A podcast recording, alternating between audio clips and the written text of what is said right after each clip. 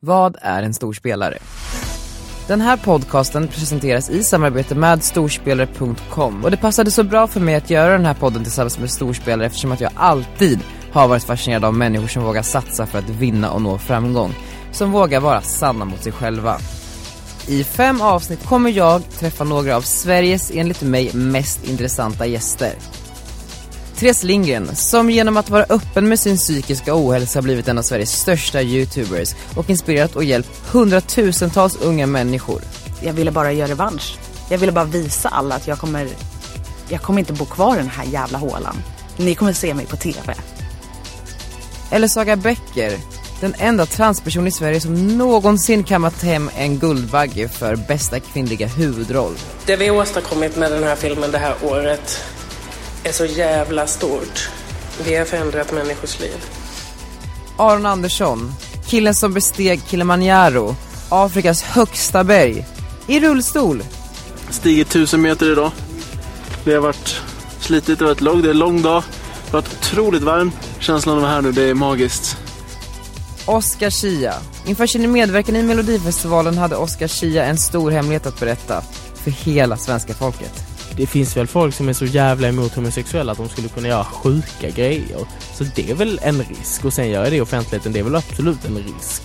Ebba Busch Thor, som varje dag tar fighten i maktens korridorer som Sveriges yngsta partiledare. Göran Persson var ju en person som eh, inte alls var särskilt trevlig i alla lägen. Men han var en duktig statsminister. Jag har träffat dessa fem personer, människor som jag verkligen ser upp till för att få reda på vad som förenar dem. I det här samtalet möter jag Therese Lindgren. Jag heter Daniel Redgert och du lyssnar på Tankar om. Välkomna!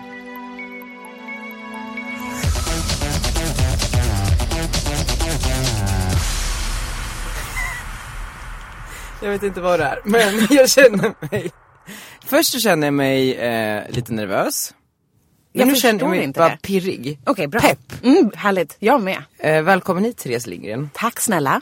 Men du, den här podden handlar ju om att, eh, men att våga och att satsa. Du har ju gjort det någon gång någonstans. Man tittar på, när du berättar om dig och vad du har gjort så gick du in i en depression, blev utbränd och där då hände någonting.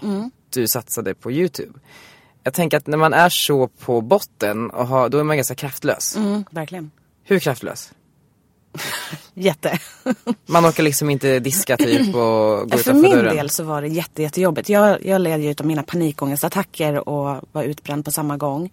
Och jag vet inte, jag, jag fick hjälp väldigt fort. Men jag fick också väldigt mycket medicin. Flera olika preparat och väldigt hög dos. Så jag vet inte riktigt ifall det var mycket medicinens fel faktiskt som slog ut mig. Jag gick i samtalsterapi men jag fick inte hjälp med mina panikattacker. Så det jag gjorde för att undvika mina panikattacker var att jag isolerade mig. Vilket är tvärt emot vad man ska göra. I'm Sandra, and I'm just the professional your small business was looking for. But you didn't hire me because you didn't use LinkedIn jobs. LinkedIn has professionals you can't find anywhere else, including those who aren't actively looking for a new job but might be open to the perfect role, like me. In a given month, over 70% of LinkedIn users don't visit other leading job sites. So if you're not looking on LinkedIn, you'll miss out on great candidates like Sandra. Start hiring professionals like a professional. Post your free job on linkedin.com/achieve today. Hold up. What was that? Boring. No flavor. That was as bad as those leftovers you ate all week. Kiki Palmer here, and it's time to say hello to something fresh and guilt-free. Hello Fresh. Jazz up dinner with pecan-crusted chicken or garlic butter shrimp scampi. Now that's music to my mouth. Hello Fresh. Let's get this dinner party started. Discover all the delicious possibilities at hellofresh.com. Så jag tror att kombinationen av att isolera mig själv och äta väldigt, väldigt mycket medicin gjorde att jag nog gick ännu djupare in i någon slags depression. Även fast jag nog inte hade någon depression till att börja med. Och för min del så var det så illa att jag, jag gick ju inte ut och handlade utan min pojkvän hjälpte mig med allt. Vilket också var fel, jag borde ha gått ut och handlat själv. Jag gick inte ut på promenader. Jag gick aldrig, jag klädde aldrig på mig. För att jag var ju bara hemma hela tiden. Och efter att ha gått runt sådär i sju månader och bara gå mellan sängen och soffan hela dagarna. Så slutar man ju ta av sig pyjamasen. Efter ett tag så förstår man inte varför man ska tvätta håret längre för att ingen ska träffa en. och man slutar borsta tänderna. Och man slutar käka. Eller så bara sitter man och käkar det som är gott. Det är fruktansvärt. I det här då, hur tar man den lilla, lilla, lilla energi man har kvar, om man ens har kvar någonting, liksom reser sig upp, fixar en kamera, filmar sig själv, lägger ut det med risk för att folk ska liksom trycka ner en liksom lite till. Hur orkar man det? Jag startade inte när jag var där absolut på botten. Utan för min del så började det så att jag eh, fick mer hjälp utav psykiatrin och fick KBT och fick lära mig att handskas med mina panikattacker och så ändrade vi om dosen på mina mediciner. Så att jag började på den vägen och må bättre. Och under den här perioden när jag var sjukskriven så kollade jag väldigt mycket på YouTube. Eller särskilt så här, under mitt tillfrisknande så tittade jag väldigt mycket på YouTube. För då hade jag hittat alla skönhetsklipp och alla, alla härliga klipp där folk bara sitter och målar naglarna i glittriga färger eller har så här massor med läppstift och sånt där. Så det någonstans startade tanken hos mig att jag också skulle vilja starta en YouTube-kanal för att jag vill också in i den där härliga världen med de där glittriga nagellacken. Men då tänker jag, då måste man ju ändå säga, okej men då är man på väg uppåt igen. Då är det jätteviktigt att man liksom inte faller dit. Och då är ju att riskera att folk liksom tycker och tänker. Det är ju en ganska stor risk man tar. Just då så, jag tror inte att jag var medveten om att det fanns så mycket elaka kommentarer. Det här var ju för fem år sedan så att Youtube var inte lika stort då. Det fanns inte lika mycket troll. Så, så det var ett annat klimat. Så jag tänkte inte på det överhuvudtaget. Skönt. Vilka följde du? Amerikanska Youtubers. Vilka? Som Jacqueline Hill finns det en tjej som heter. En nyzeeländsk tjej som heter Shannon. Henne följde jag. Ja, Mycket så här sminkkanaler bara. Följer de fortfarande? Ja. De är jättestora? Eller? Ja, flera miljoner prenumeranter. miljoner. Ja. Tror du att de är viktiga för folks välmående? För en del, absolut. Och sen så tror jag att de tvärtom kan bidra till vissa människors ångest också. För den som inte är jätteinsatt så blir ju du satt i facket tjejen som pratar om psykisk ohälsa och eh, ja, men skönhet. Och då tar jag typ det överskottspudret och drar ut över resten av ansiktet. Vidare till contouring. Här har jag en... Om jag säger ordet ensam, då det triggar min ångest som fan för att jag är så rädd för att vara ensam. Usch, jag får inte prata om att vara ensam.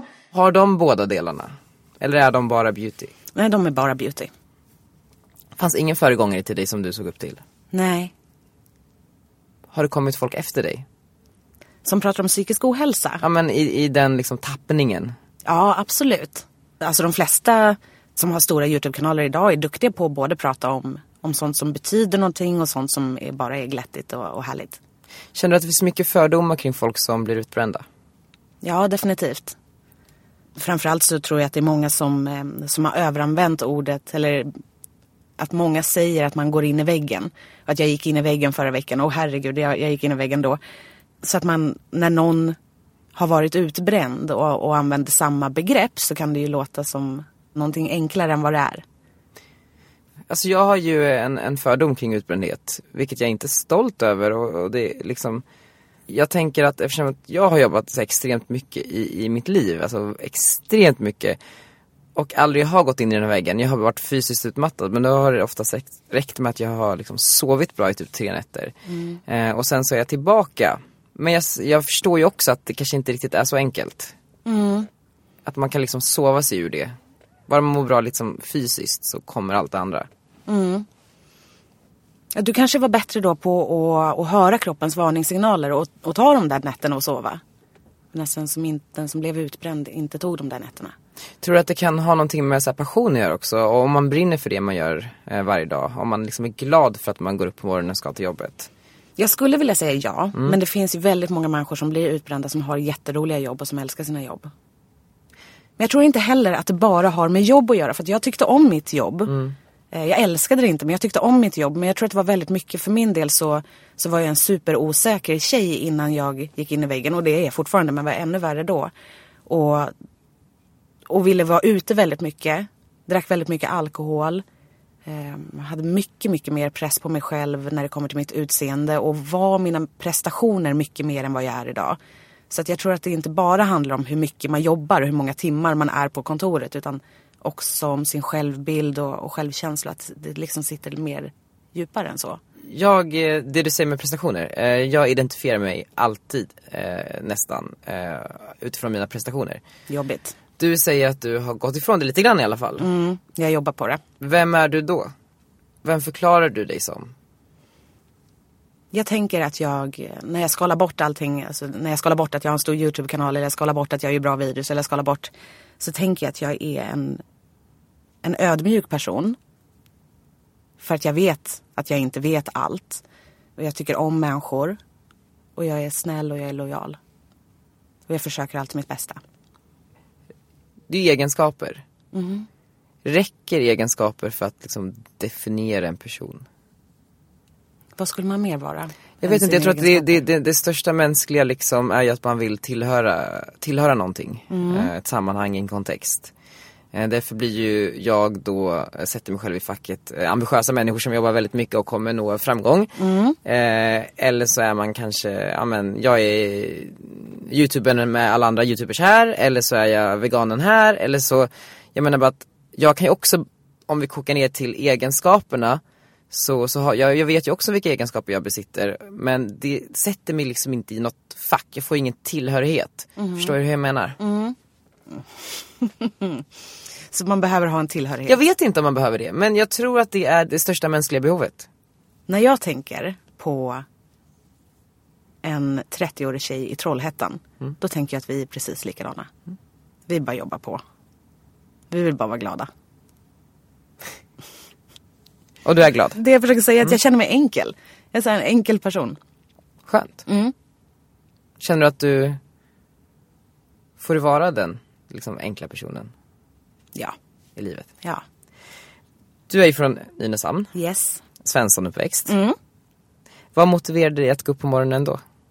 Det låter konstigt men jag tror att jag alltid har varit väldigt hämndlysten. Eh, Jag kände att jag var orättvist behandlad av mina föräldrar. Jag tyckte att jag inte hade bra kompisar. För att jag hade inte så många kompisar. Vi var sådana i min skola som tjejerna hade liksom bara en bästa kompis. Och sen så umgicks man inte med de andra. Eh, Och sen när den där bästa kompisen kanske ville bli kompis med någon annan så blev man helt plötsligt ensam. Så det var, det var jobbigt med kompisar.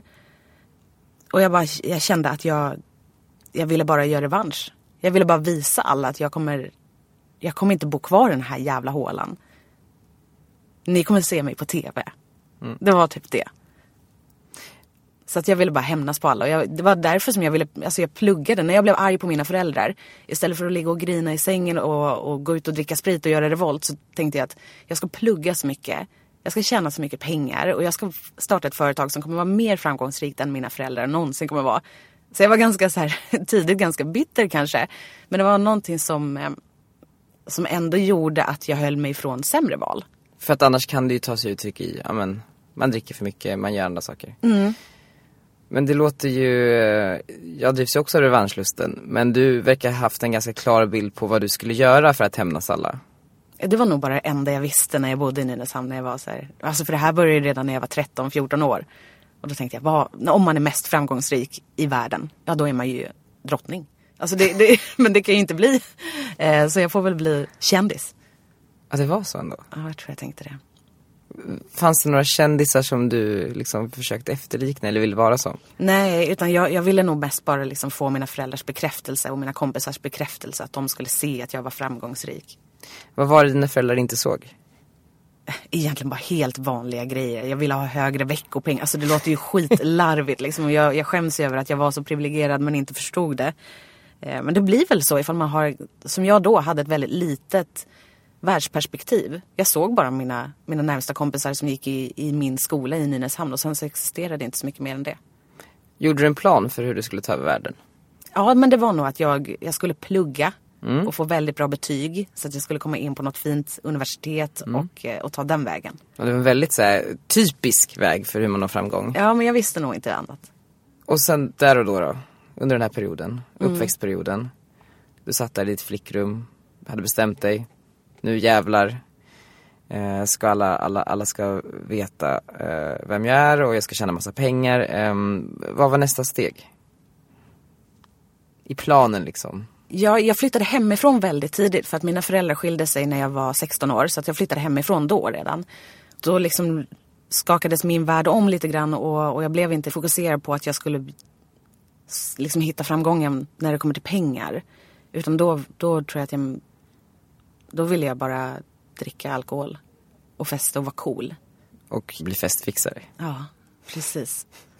Så att sen, då bestämde jag mig nog för att ja, men jag ska bli en Stureplans tjej. Eh, För att det var liksom det coolaste som fanns. Och jag var ju från Nynäshamn så det var ju supercoolt att, att åka in med pendeltåget från Nynäshamn till Stockholm och, och försöka komma in på, på krogarna på, på Stureplan. Så då, då var egentligen bara det mitt fokus. Wow. Och sen efter det, eftersom att jag inte kom in på klubbarna så tänkte jag men då ska jag, då får jag väl äga klubbarna då. Så då ska jag bli festfixare. Och sen var det mitt fokus i, i typ fem år. I fem år ändå? Ja, under gymnasiet och sen så gick jag en eftergymnasial utbildning i två år där jag blev festfixare. Vad får man lära sig på sån här utbildning? Hur man dukar. Hur man typ planerar budget kring ett event och sånt där. Har du använt de här kunskaperna någon gång? Nej, aldrig.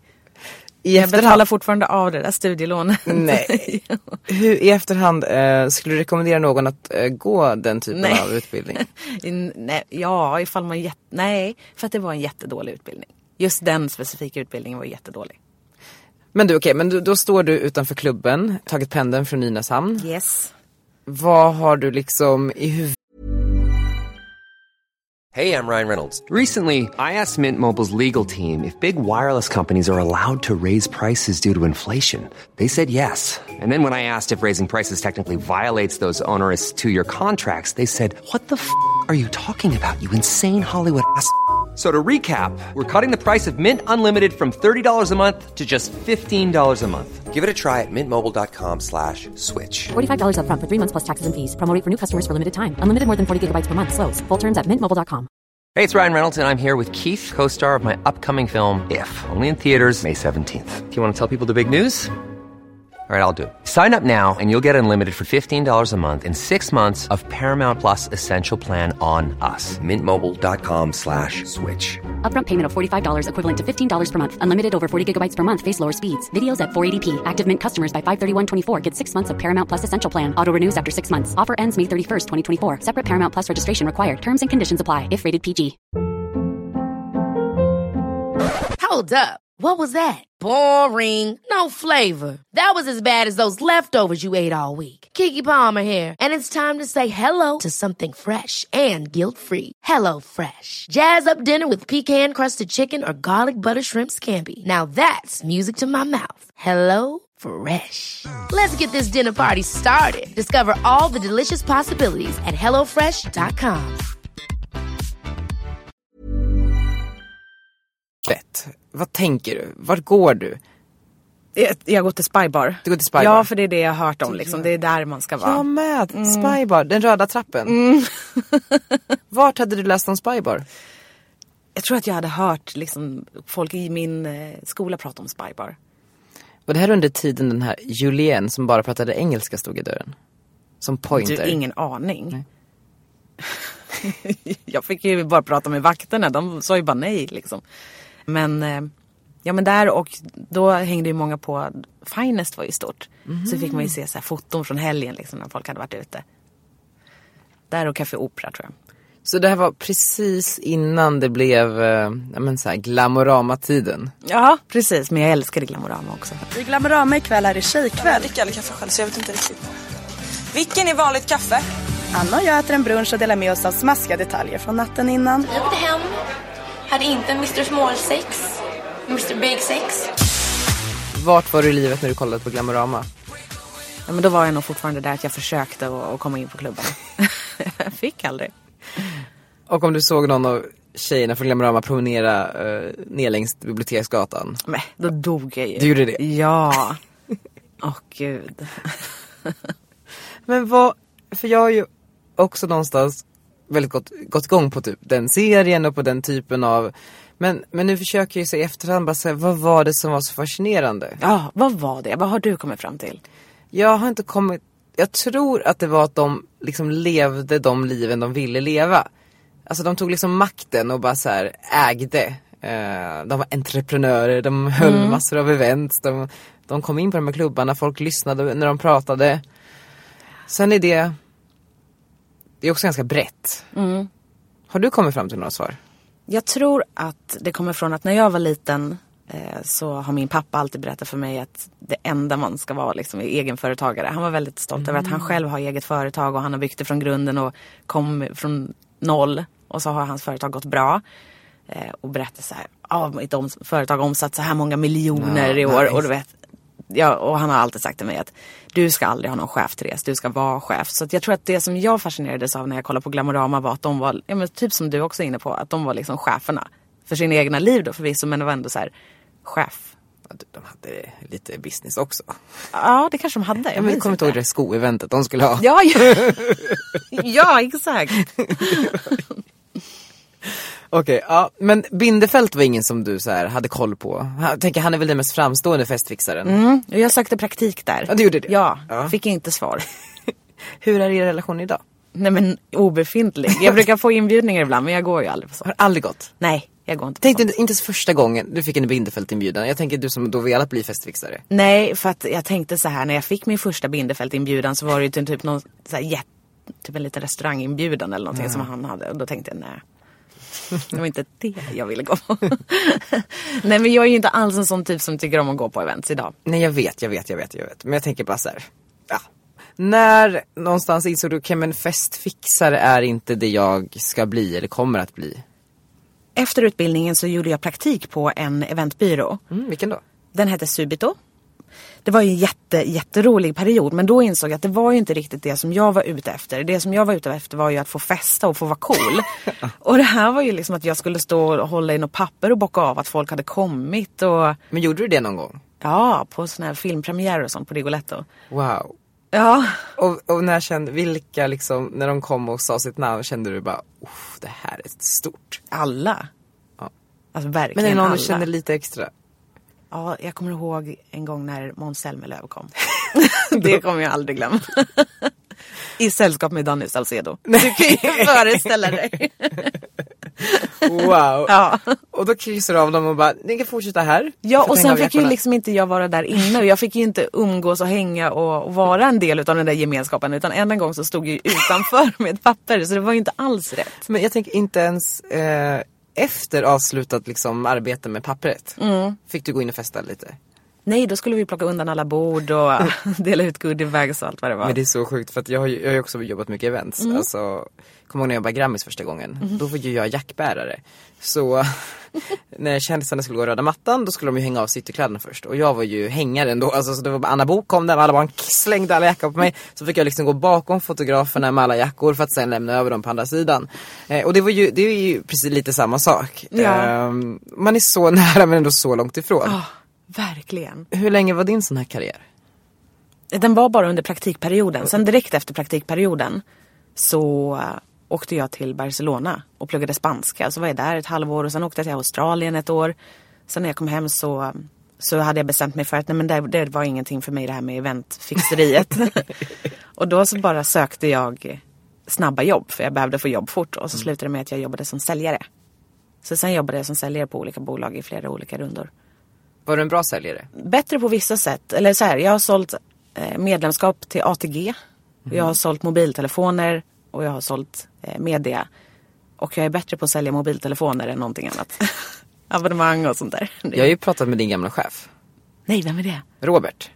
Ah, På Videofy. Ja, precis. Just det. Han kommer ihåg dig som en väldigt eh, duktig person. Ja, men vad kul att höra. Upplever du eh, det som, var det en bra liksom, arbetsplats? Ja, jätte. Och det var där jag fick lära mig allt. Om? Typ media. Mm. Då jobbade du där och eh, ja, men lärde dig liksom hantverket, typ sälj. Mm. Och det är ju någonting du Ja, för har... att den säljen som jag hade lärt mig tidigare eftersom att Ja. jag hade sålt jag stod ju i gallerior och sålde liksom mobiltelefoner. Det var en väldigt aggressiv försäljning så man måste fånga kunden och sen så ska man avsluta säljet på två, tre minuter. Mm. Det funkar ju inte så när man kommer till en mediebyrå. Men du var duktig på att eh, hova in förbipasserande personer. Ja. Vad, vad var ditt knep? Jag kan... Nej, jag kan inte säga. Jo, Nej, men... jo, jo, jo, jo. Alltså det här är så äckligt. Aha. Jag sålde nästan bara till män. Och jag kallar dem för chefen. De gillar det. Hade du typ- Hej chefen. Nej. Vad har du för mobiltelefon? Och så gillar de att man kan lite grann om mobilen men också typ ifall man så här, inte kan allt om deras mobil så får de berätta lite grann om deras mobil idag och så berättar jag lite om den jag vill sälja på dem. Men det funkar ju. Nej men jag fattar det. Men alltså när man är duktig på att sälja så kanske det blir liksom att, att det genomsyrar allt man gör. Och man liksom go- blir den här försäljaren och, och planerar och vad är nästa steg och hur ska jag få den här personen att... Eh, är du en taktiker? Inte så taktisk på det sättet, men jag försöker ju till exempel använda mina ord på ett sätt som gynnar mig. Mm. Det har jag snarare kommit fram till att hur man kommunicerar gör jättestor skillnad. Men för jag tänker bara just du är, du berättar ju om dig själv som den här hämndlystna personen som, som ville bli festfixare, så, som liksom konsumerade andra personer på sociala medier. Jag tänker att man i det här, eh, eller då utgår jag från mig själv, i det här gör man ju liksom en plan, en taktik och hur ska man ta sig framåt och vad blir nästa steg? Var du aldrig den taktiken? Jo, men jag tror att... Nej, kanske inte förresten. Jag var lite förvirrad. Så att jag ville å ena sidan bli väldigt framgångsrik för att jag ville bevisa för min pappa och mina gamla kompisar i Nynäshamn att, eh, att jag var duktig. Och att de skulle ha varit snällare. Eh, men sen så var det också samtidigt så viktigt att ha bra social status. Så Jag saknade liksom någon slags självvärde. Jag, jag kunde inte riktigt se värdet i mig själv. Utan jag var bara hur mycket pengar det finns på kontot, vad jag har för jobb och hur mycket killar jag kan få och hur mycket jag kan dricka. Men sen 2013 då, då kom ju kanalen. Hej allesammans! Idag tänkte jag visa vad jag har köpt skönhetsväg den senaste månaden, alltså i oktober månad. Det är lite smink, det är lite hudvård och det är lite nagelgrejer. Men jag tänkte att vi börjar med eh, hudvård. Ja, då startade jag den. Precis. Det var, tanken var bara att jag skulle bara lägga ut lite såna här sminkvideor. Och, och målet i början var ju att jag skulle få gratis smink.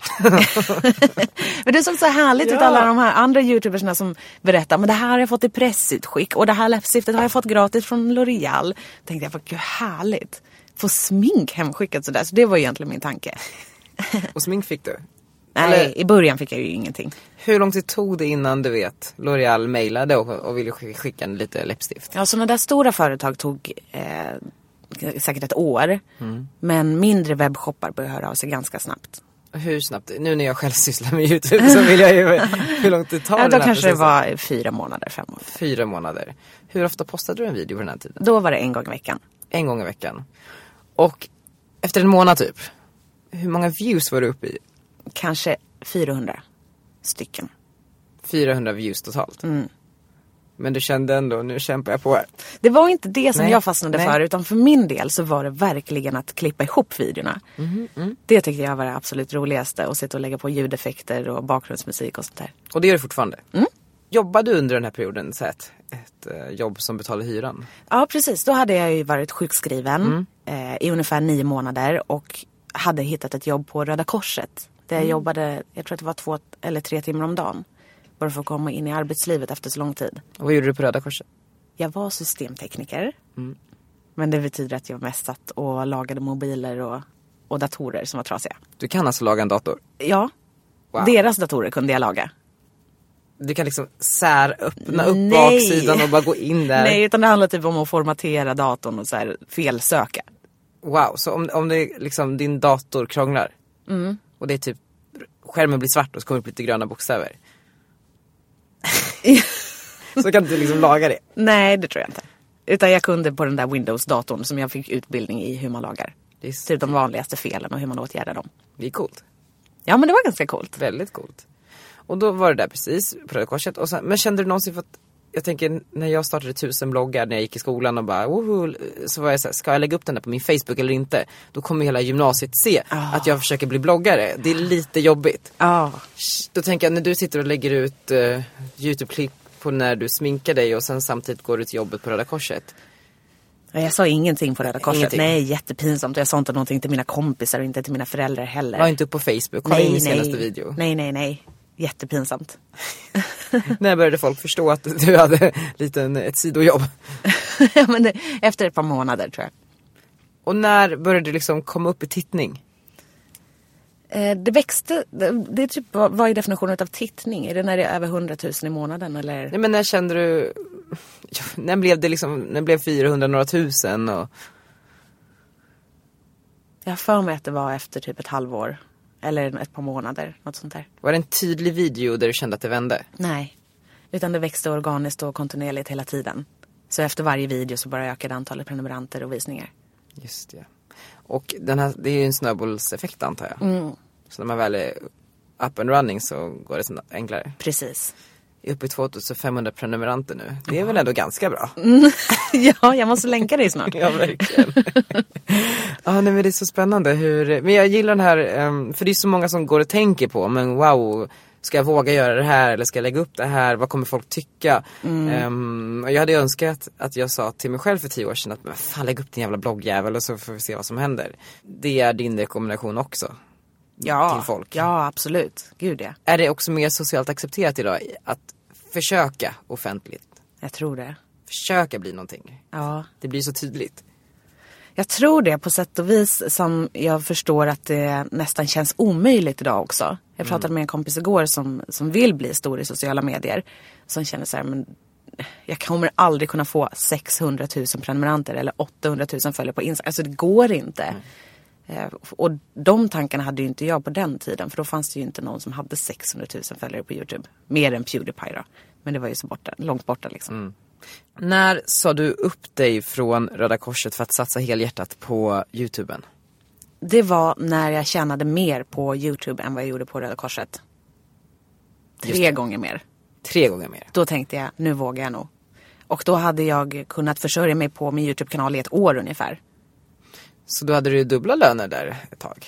Ja, fast jag tog aldrig ut någon lön från mitt bolag. Nej. Men jag skulle ha kunnat. Hur, eh, du, tar du ut mycket nu från ditt bolag? Nej, jag tar precis att jag håller mig under den här spärren. Brukar jag göra. 37 000 typ. Eller ja, det är ju mycket pengar förvisso. För det hade ju varit jättemycket för mig när jag jobbade på Videofy Me.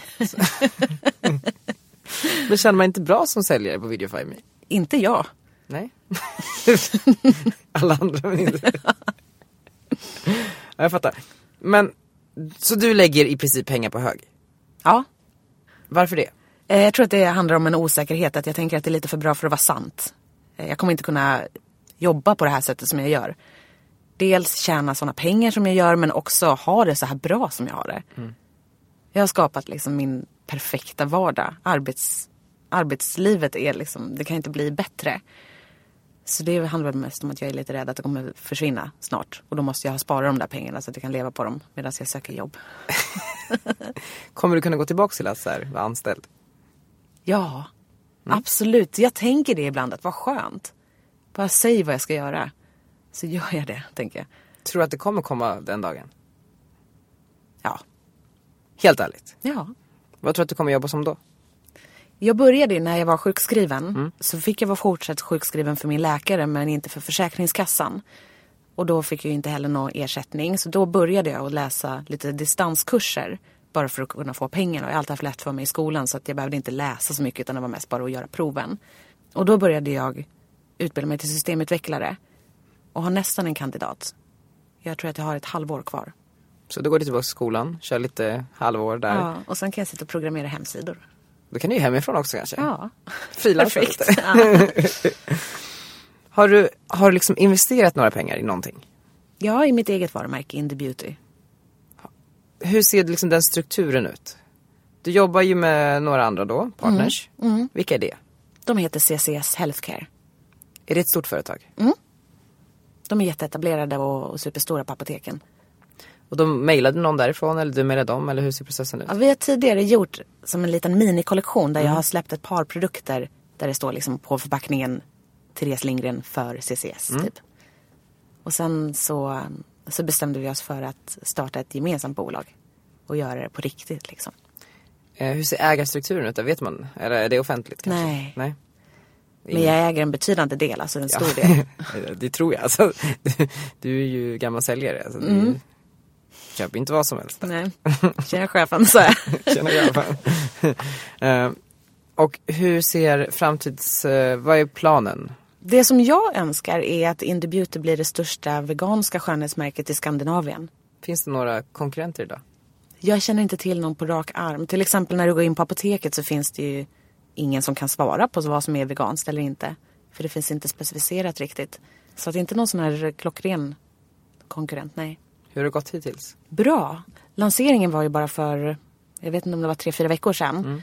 Och jag har inte fått några siffror från apoteken hur mycket de har sålt vidare till kund. Så det, det är ovisst. Jag vet inte alls riktigt. Men det har tagits emot väl av mina följare. Och Instakontot går ju väldigt bra. Indie Ja. Beauty. Ja, det hur, hur många är ni uppe i? Ingen aning. Ska vi kolla? Okej.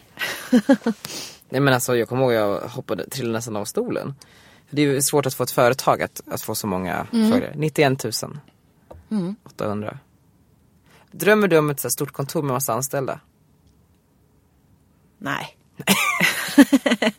inte...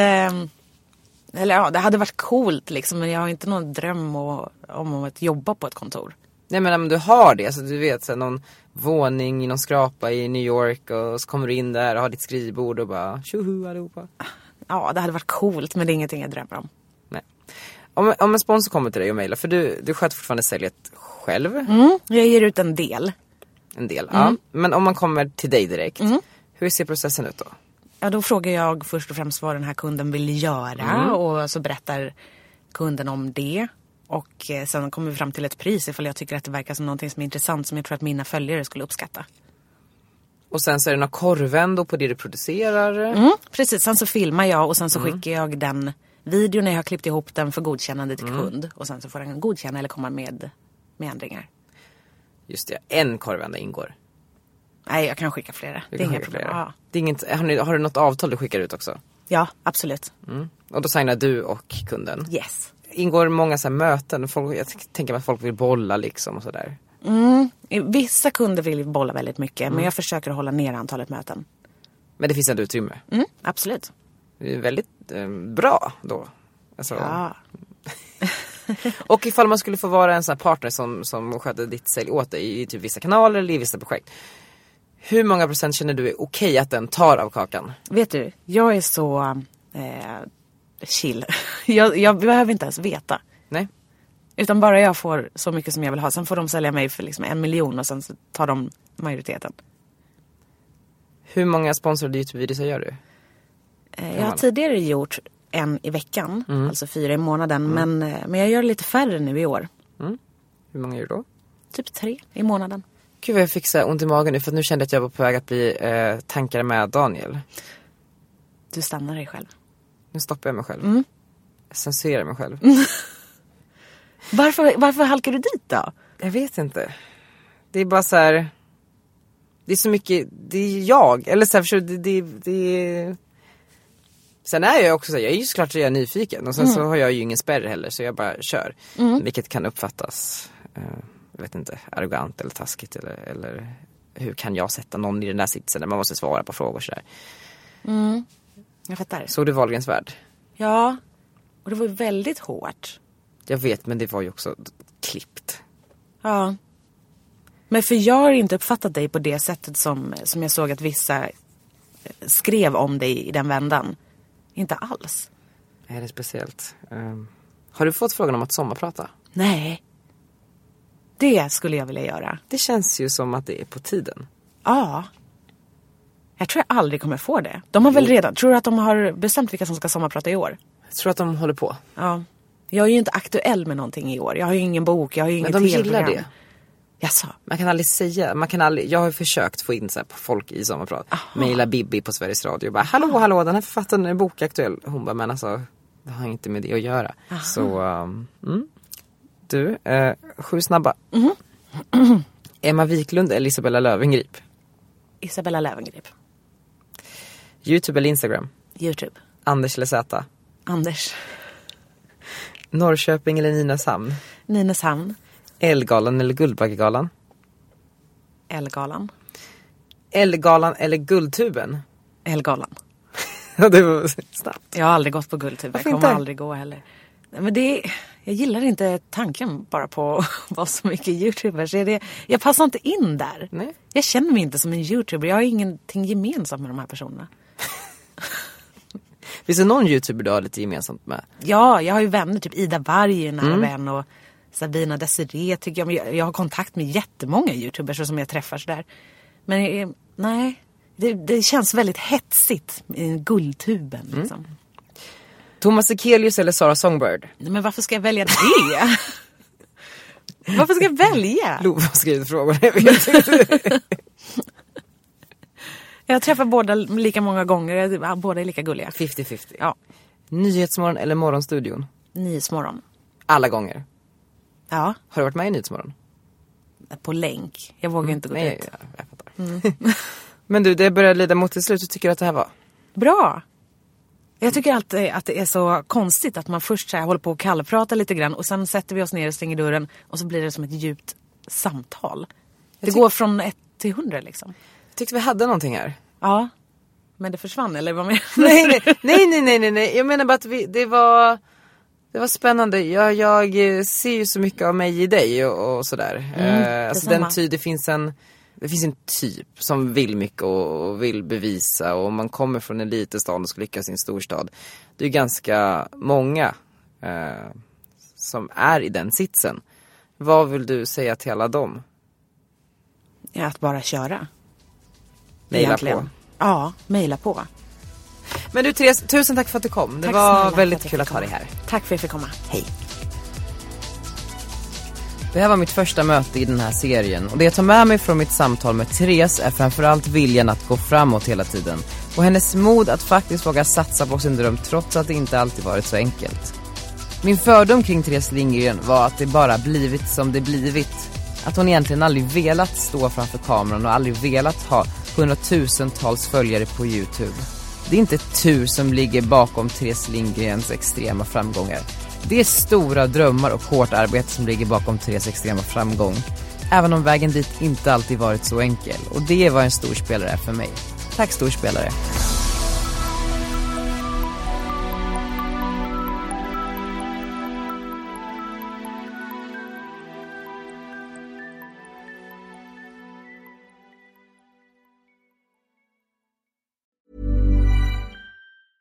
Ever catch yourself eating the same flavorless dinner three days in a row? Dreaming of something better? Well, HelloFresh is your guilt-free dream come true, baby. It's me, Kiki Palmer. Let's wake up those taste buds with hot, juicy pecan-crusted chicken or garlic butter shrimp scampi. Mm. Hello Fresh. Stop dreaming of all the delicious possibilities and dig in at HelloFresh.com. Let's get this dinner party started. Hey, it's Paige DeSorbo from Giggly Squad. High quality fashion without the price tag. Say hello to Quince. I'm snagging high-end essentials like cozy cashmere sweaters, sleek leather jackets, fine jewelry, and so much more. With Quince being 50 to 80% less than similar brands. And they partner with factories that prioritize safe, ethical, and responsible manufacturing. I love that. Luxury quality within reach. Go to quince.com slash style to get free shipping and 365 day returns on your next order. Quince.com slash style.